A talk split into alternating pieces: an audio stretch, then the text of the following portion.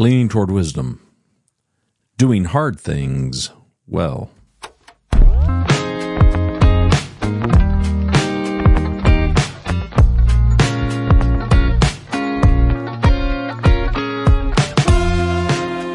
Greetings and welcome inside the L Studio 4.0. It's the second recording from 4.0, at least for Leaning Toward Wisdom. That's this podcast. LeaningTowardWisdom.com is the website. My name is Randy Cantrell. I'm your host here. I'll apologize in advance if you're watching the video for the reflection and the glare in my glasses. I've got another pair of glasses that don't reflect, and I don't know why. The ones that I'm wearing right now, they block blue light. You would think that they would be less reflective, but they're not. Hey, it's the hazards of being old. I can't see. I can't see up close without these things, so there's that. Let's talk about doing hard things well.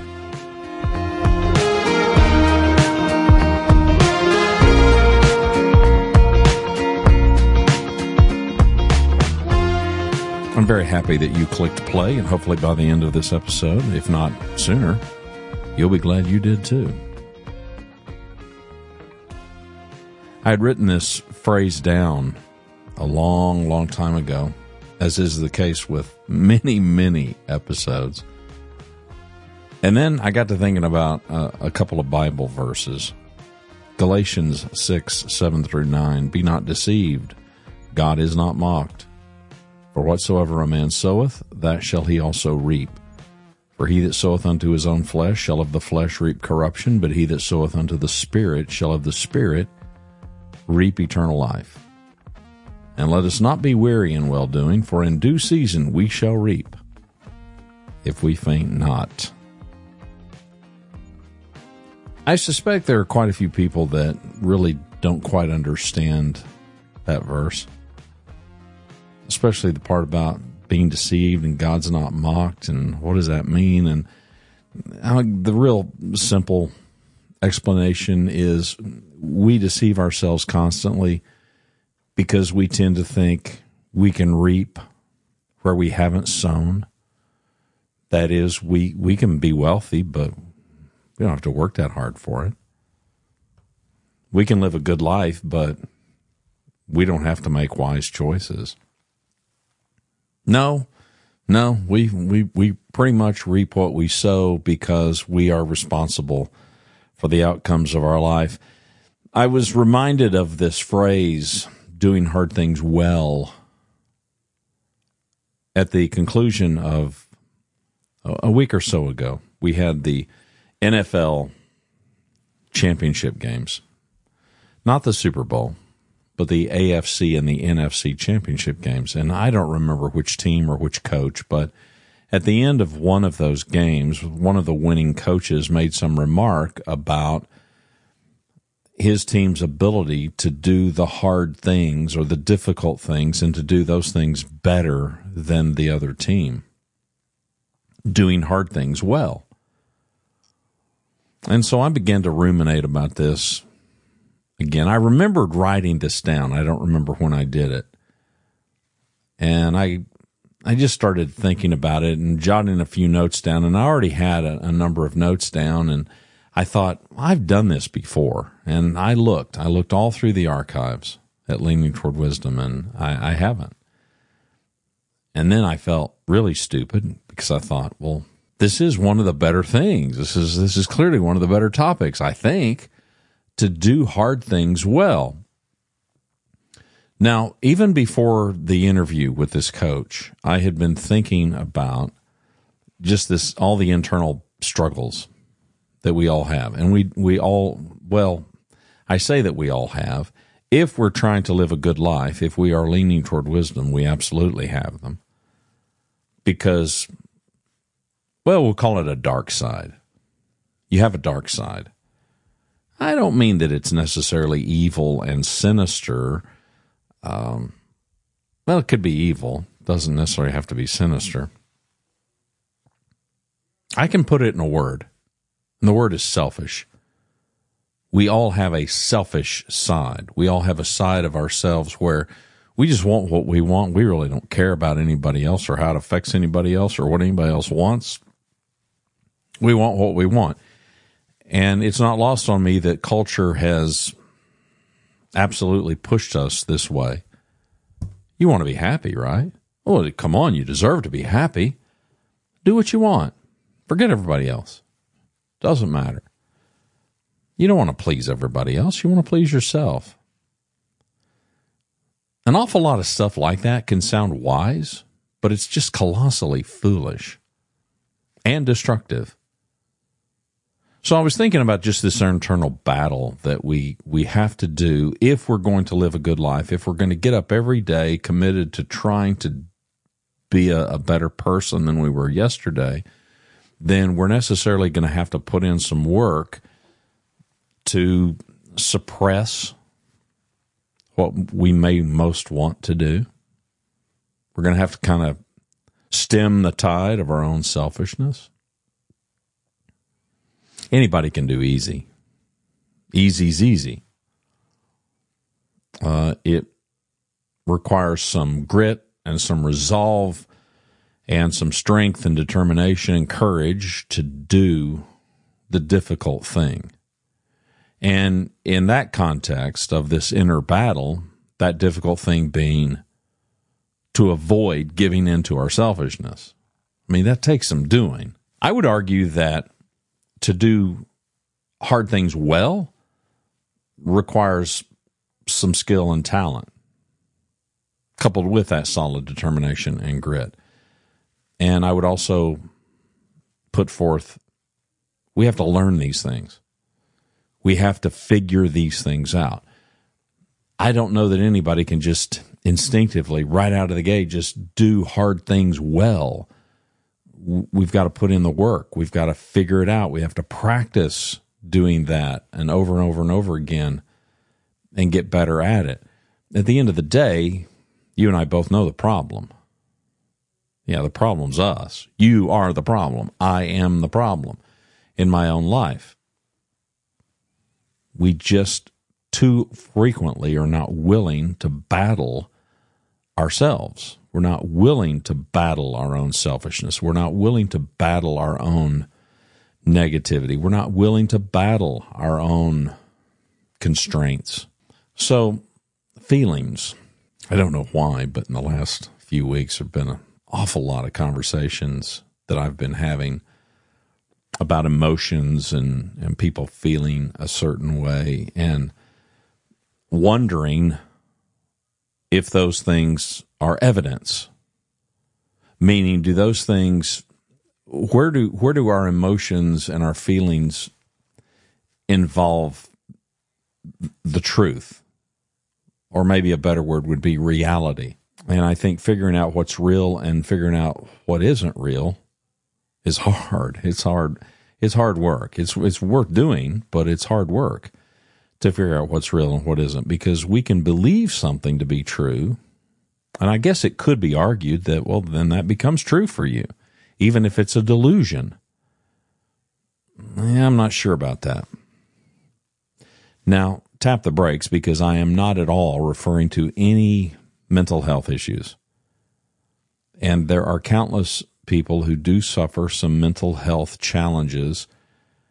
And let me be really strong up front and tell you, if you do, or if you even suspect you do, or if people that love you and care about you have wondered if you do, then you owe it to yourself and you owe it to the people that care about you and the people that you care about to seek professional help and counsel.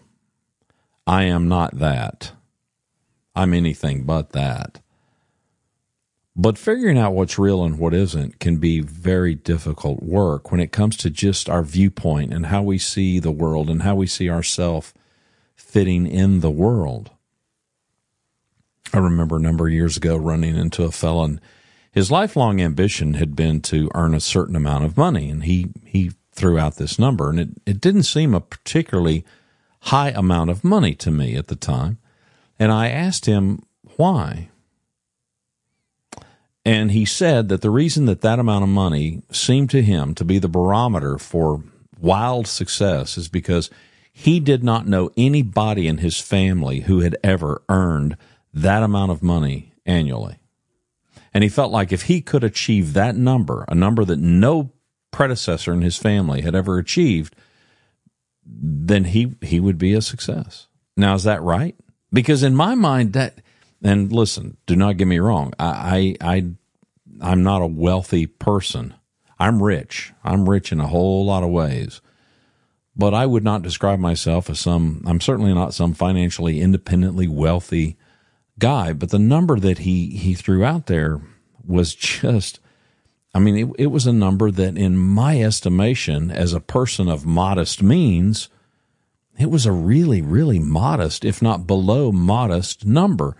But in his head and in his perspective and in his family of income earners, it was the biggest number that he could possibly fathom, because nobody had made that before. Those feelings and that belief does not equal evidence, clearly. Now, you can see that, and I could see that, but he couldn't. Willpower. I've been reading quite a lot recently about grit and determination and willpower, and an awful lot of current writers seem to in my opinion, they seem to discount willpower, especially when it comes to bad behavior, especially when it comes to bad choices. It seems to me that an awful lot of bad choices and bad behavior gets excused by people believing that we're putting too much emphasis on willpower when, I mean, come on, Otis Campbell in Mayberry was the town drunk. That was in the 60s. Today, Otis Campbell's not the town drunk. Otis Campbell has a disease. I'm not arguing that alcoholism is not a disease, but I am arguing that the willingness to take that first drink, that's a choice. That's choice. Now, how your body reacts to that drink, true enough. Very well may be some addiction issues there, but nothing's forcing Otis Campbell to take the drink. Nothing's forcing him to go visit the moonshiners that are selling the alcohol. He's making that choice. And so it seems to me a horrible disservice to us as human beings to discount our ability to make a choice and our ability to make a wiser choice, our ability to discount not only our free will, but to discount our willpower, and that, well, I'm just powerless to do.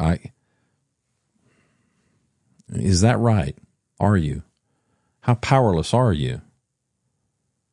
I don't think that we should underestimate our willpower. Now, I'm not saying that we should overestimate it either, because I think there is a major component in our work when it comes to willpower, but I can't just will. I can't will things into existence. There's that whole school of thought that kind of leaning toward that. Basically, you are your own God. You can make anything that you want happen. You can manifest all kinds of things. Tap the brakes on that too. All of that leads me to begin to think about the people that are in our life. I've talked about this quite a lot. The people that we surround ourselves with matters.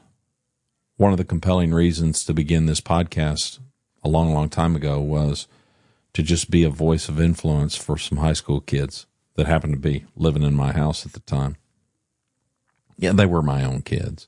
The environment that we put ourselves in, and I completely understand that there are children, minor children, who have no control over their home environment.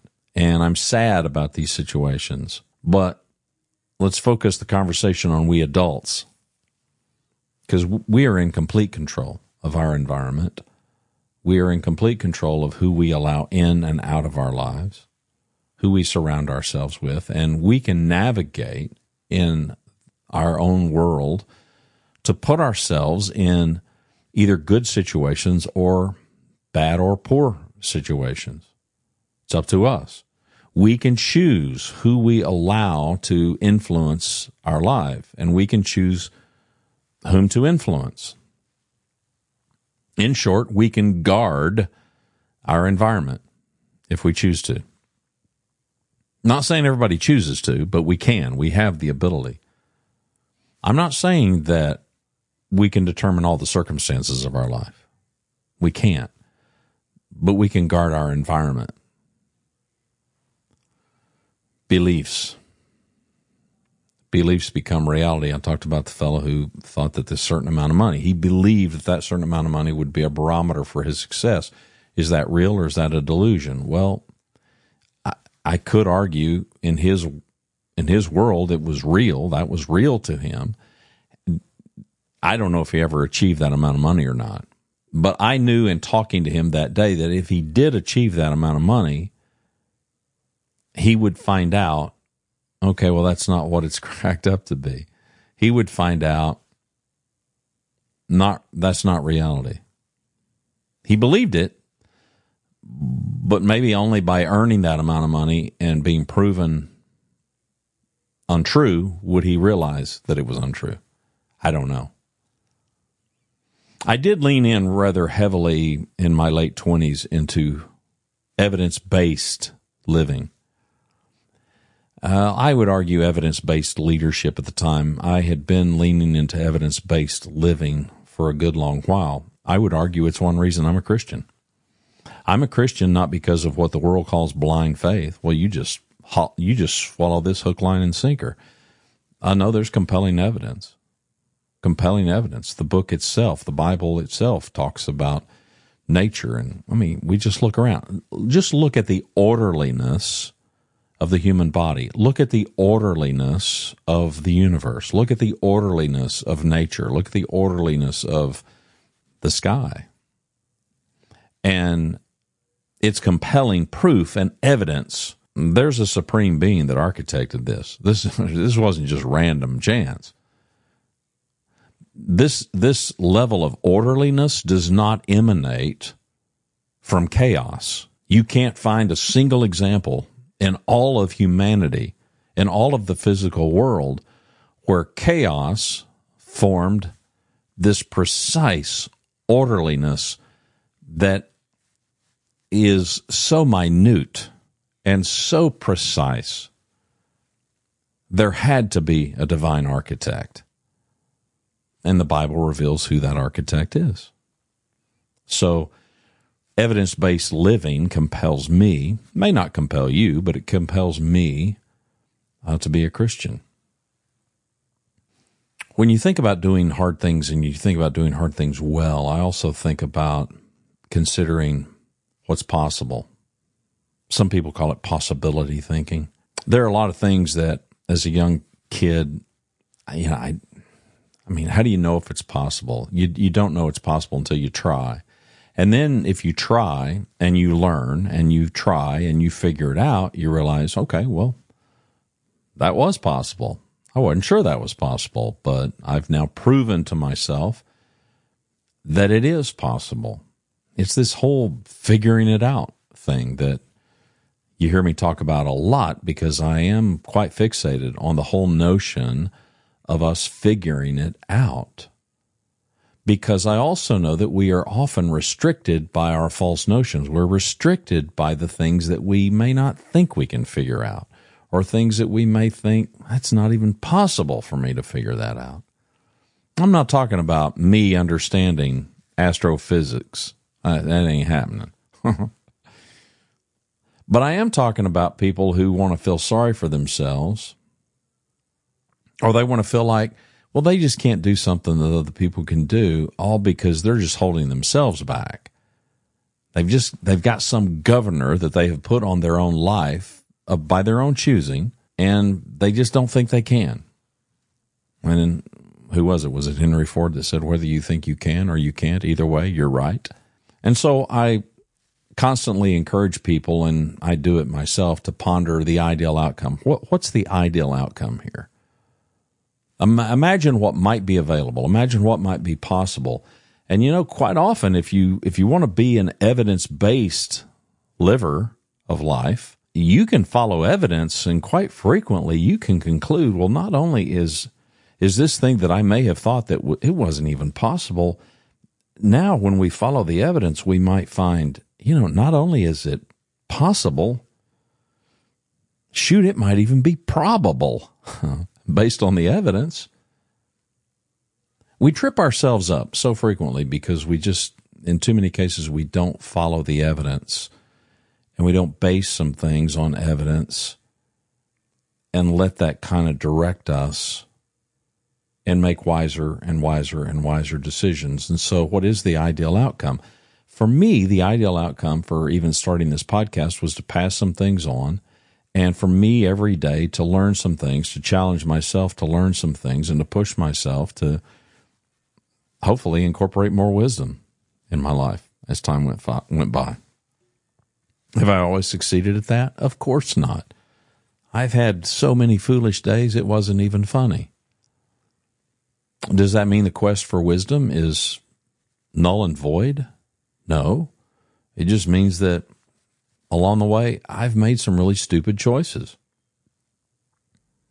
I haven't always chosen to lean toward wisdom. There have been times that I've chosen to lean toward my own foolishness, which in my life is summarized with selfishness. You know, I leaned into what I wanted to do. I didn't lean into doing the best thing. I didn't lean into doing the right thing. I leaned into doing what I wanted to do, and that doesn't ever lead to wisdom. At least it hasn't for me. So ideal outcome. What are your ideal outcomes? What would you most want to have happen?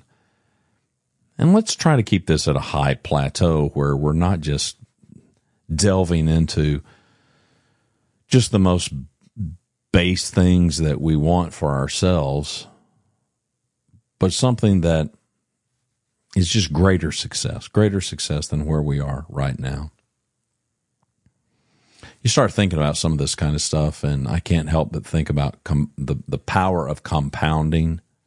Now, when we think about compounding, we typically think about compounding interest, and you've likely heard that scenario of, okay, I'm going to give you $1 million, or I will give you a penny, and we will double that penny every day for 30 days. Which are you going to take? And, of course, many people would say, give me the million dollars. Now, the interesting thing, if you look at the table, I'll find one of these charts and I'll insert it in the show notes for today's episode. Just go to leaningtowardwisdom.com and find the episode on doing hard things well. The interesting thing about taking a penny and doubling it every day versus taking $1 million up front is by the time you get to day 27, you now have $671,000 and some change. So day 27 comes, and now you've got $671,000, and you're like, man, I've only got 3 more days.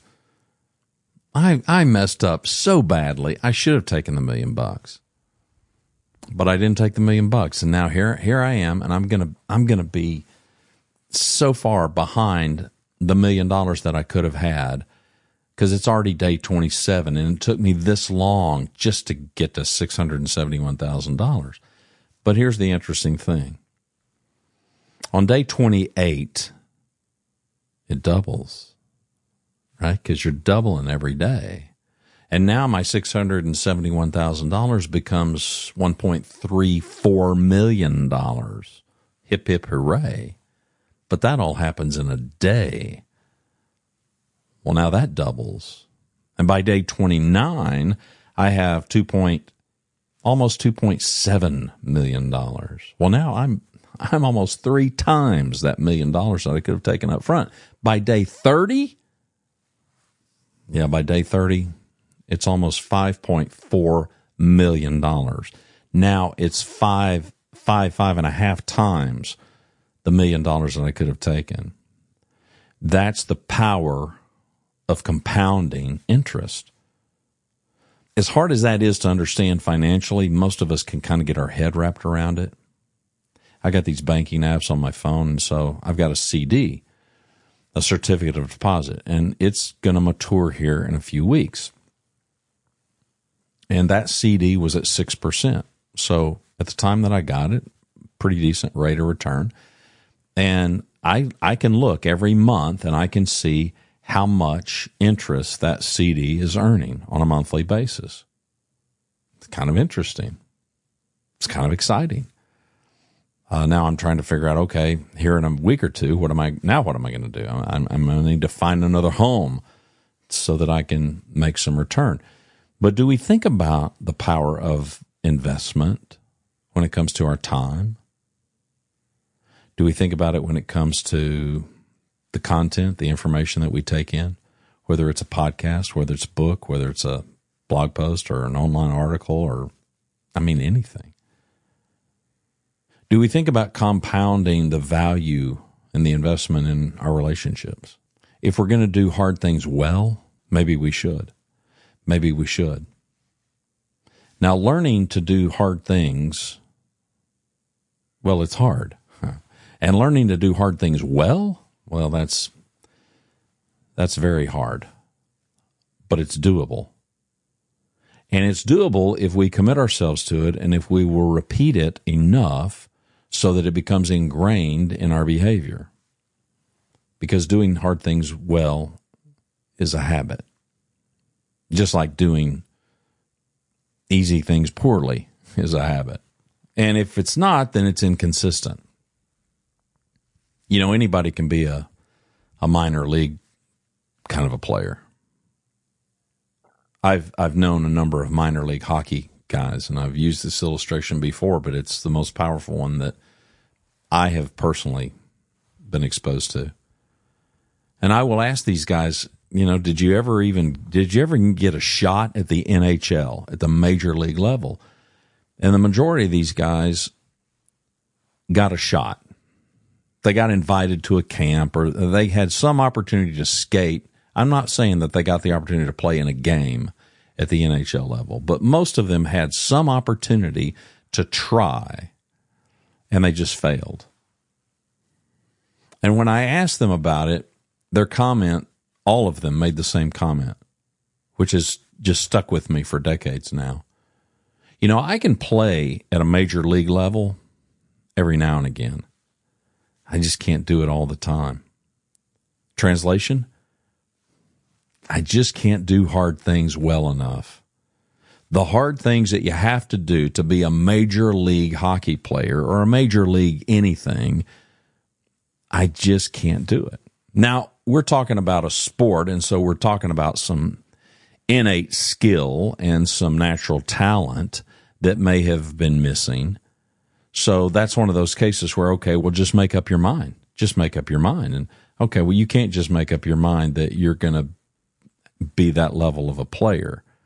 But when it comes to most of the things that we're all trying to pursue in life, whether it's a good marriage, whether it's a relationship with God, whether it's a good career, oh, sure, we can carve that out.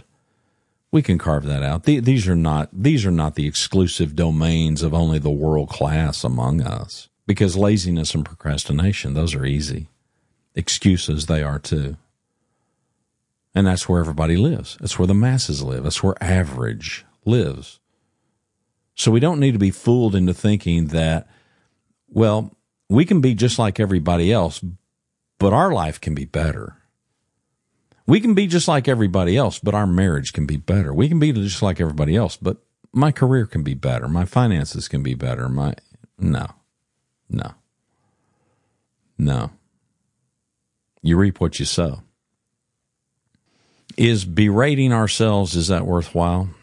Or is it better for us to just constantly pat ourselves on the back, praise ourselves, really focus on our, our sense of self-worth?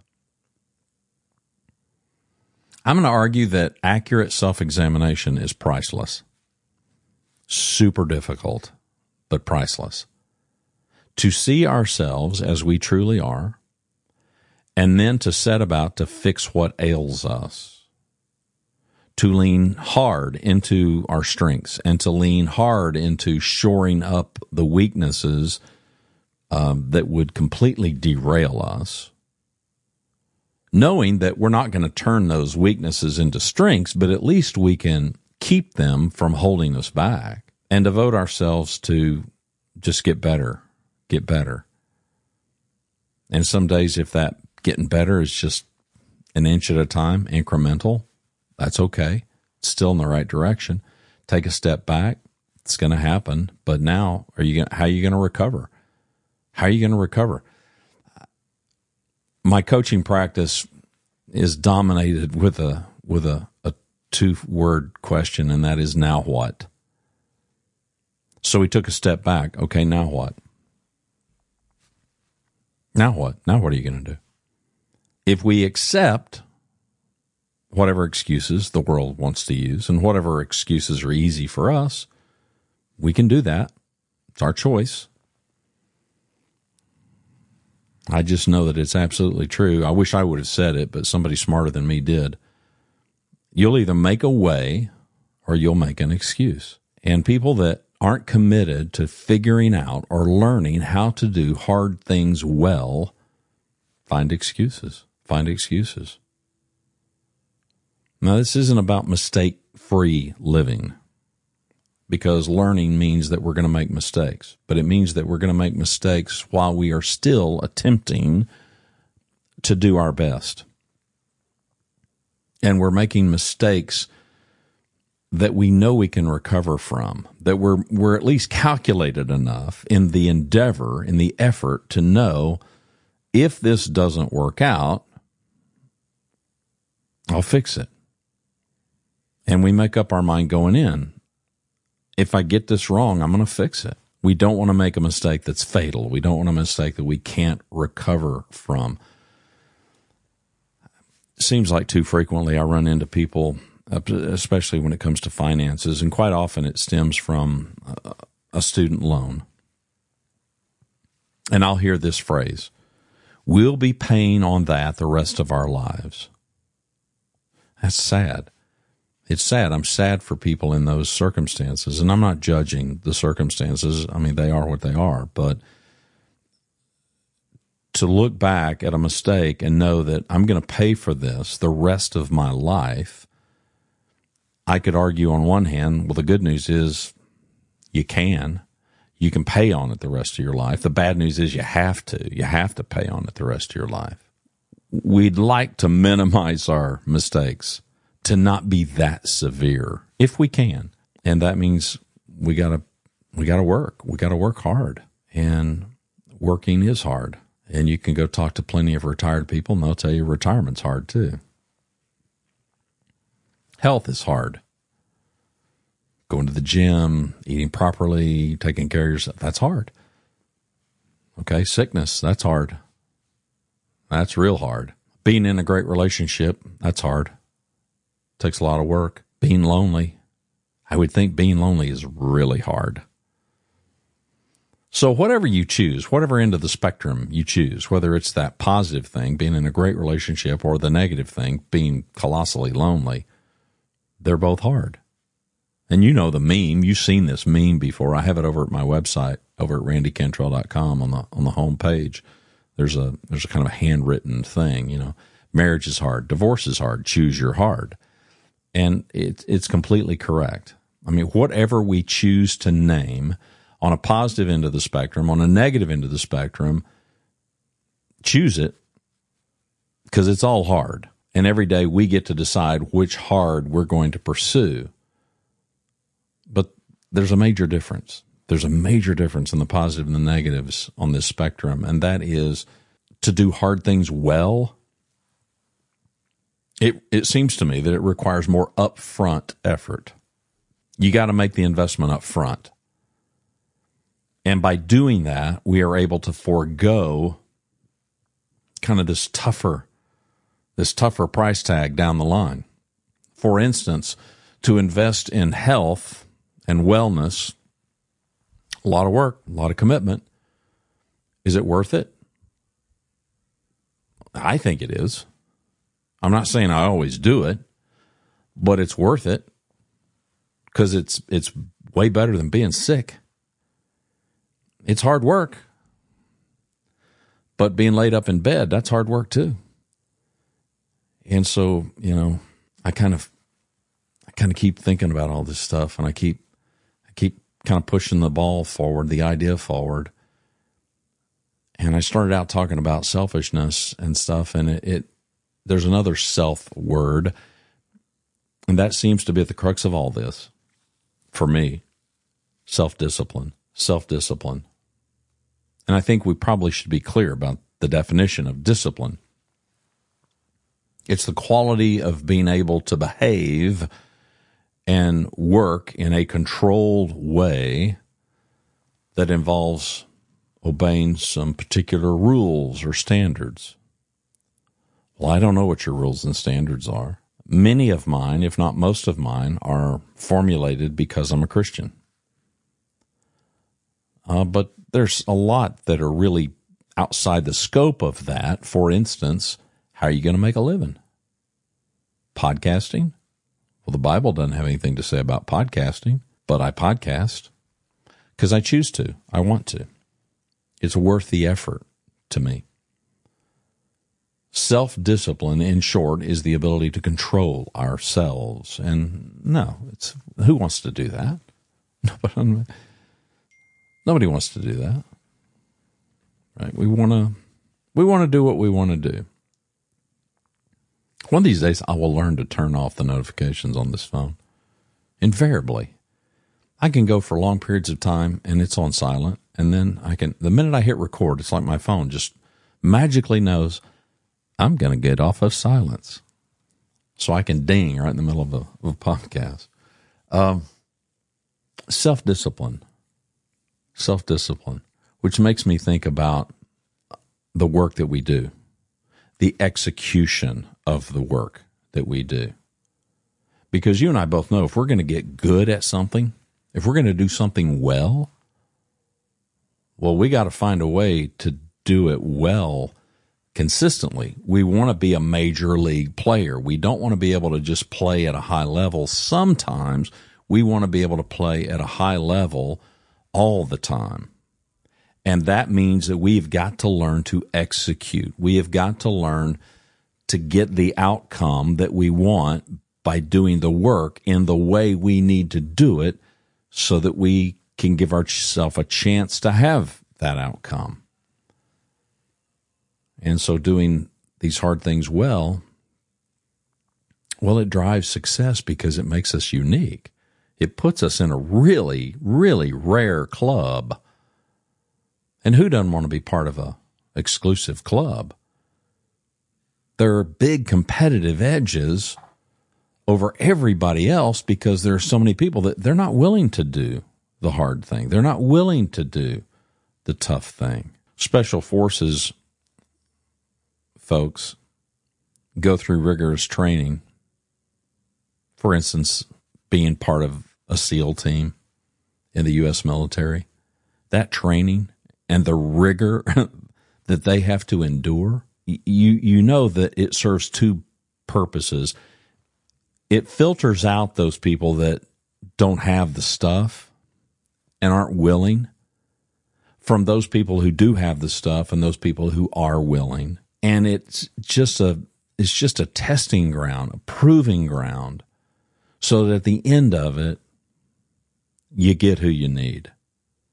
You get the people that can execute. You get the people who can do that job. You get the people who can do that work. Why? Because they've proven day in and day out that they will do it, that they can do it, that they're not going to quit, that they're not going to be defeated by anything physical or mental. That's hard. It's hard. And it's why there's so few of them. This whole idea of doing hard things well, I find it's true in every area of life. We recently brought my 100-year-old father to stay with us for a period of time. My sister had some surgery, and while she's kind of recovering,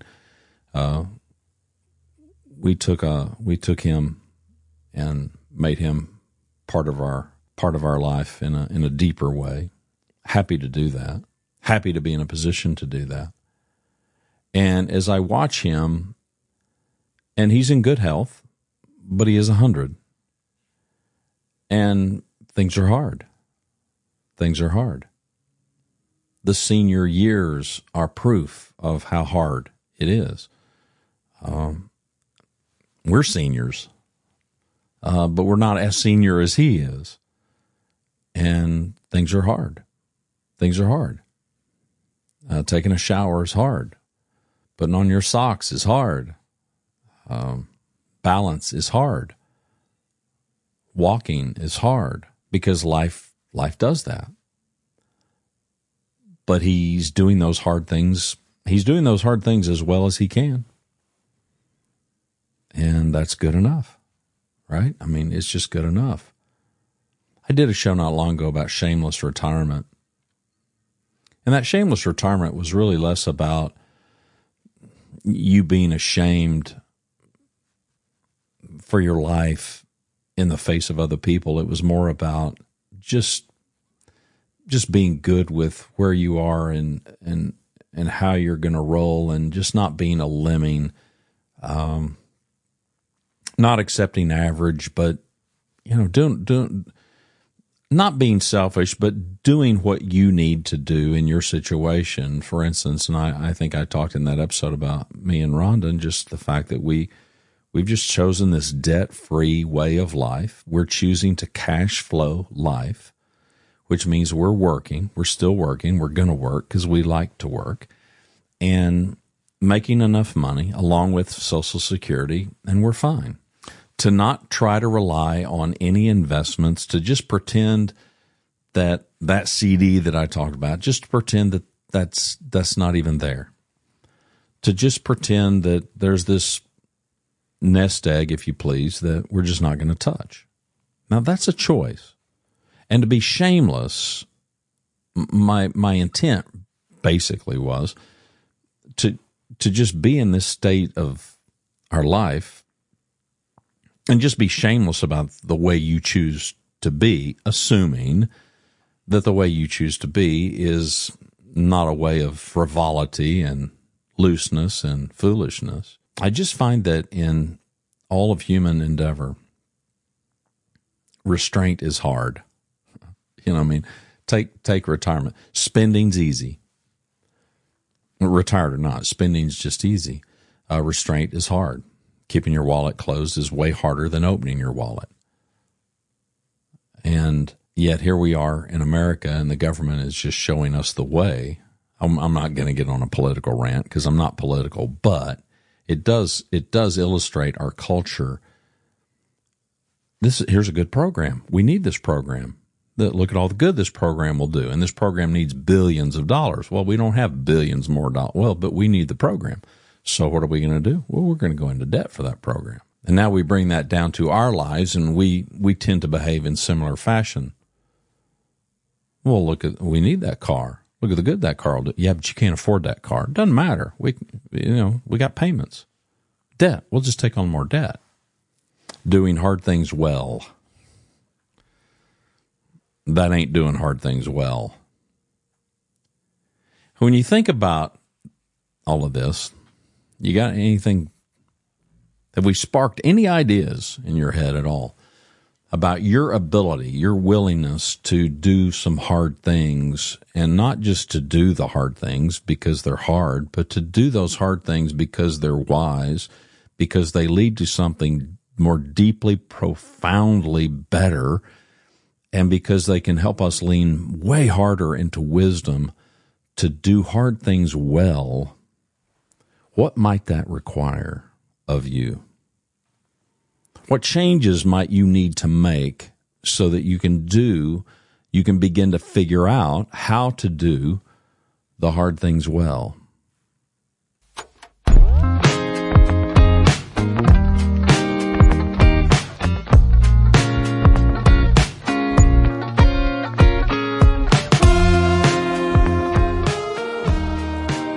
Tell you one hard thing I'm trying to figure out, and that's how to get 4.0 totally up and running. If you're watching the video, you'll see in the background that I ain't there yet. I'm working on it. I'm working on it. It is hard. And I will freely tell you that I've spent too much time procrastinating and putting it off because it's hard. And isn't that how it goes? I know it'll be worth it. But there are some days I'm like, I don't want to do that. I don't want to do that now. But I'm getting there. To update you, directly behind me, there will be a 55-inch flat panel. It's really an old, but it's a really good Mitsubishi 55-inch television. And that will be between the two yellow chairs, and then I'll figure out what I'm going to do on this wall behind my head. Whether that means Ballard Street cartoon prints or whatever, I'm not sure. I haven't figured that out. I did get the cable management thing done. What I did is I mounted a curtain rod on the wall, and these curtains are about 42 inches long, give or take. Two black curtains, and there's about 3 inches from the curtain rod to the wall. So I got perfect space to just drop the cables behind that curtain. And once the cables are behind the curtain, you won't see anything. Now I did this strategically for a reason. I was used to, binding the cables. You wrap them up nice and neat. The problem is the minute you undo one, and you need to reroute something, you've got them all bound up. And I'm like, you know what? I'm not going to do that anymore. I'm just going to leave them loose. But I'm going to hide them. I'm going to hide them really well. So this was my cable management solution. So I got about $18 curtain rod. I think the curtains, these are blackout curtains. I didn't need blackout curtains, but I wanted flat black. And the curtains were like $20. So less than $40, I'm going to have all the cable management I want. I think it's going to be perfect. So I'm kind of excited about that. Trying to get things squared away, get things in shape. Hopefully by the time I get to mid-March, and I'm not putting this off, it's just I got stuff going on. Told you I got my dad with me here for the next 2 or 3 weeks, and so we're taking care of him and moving forward. Doing hard things well. Figure it out. My name's Randy Cantrell. The website is leaningtowardwisdom.com. Greetings and welcome inside the L Studio 4.0.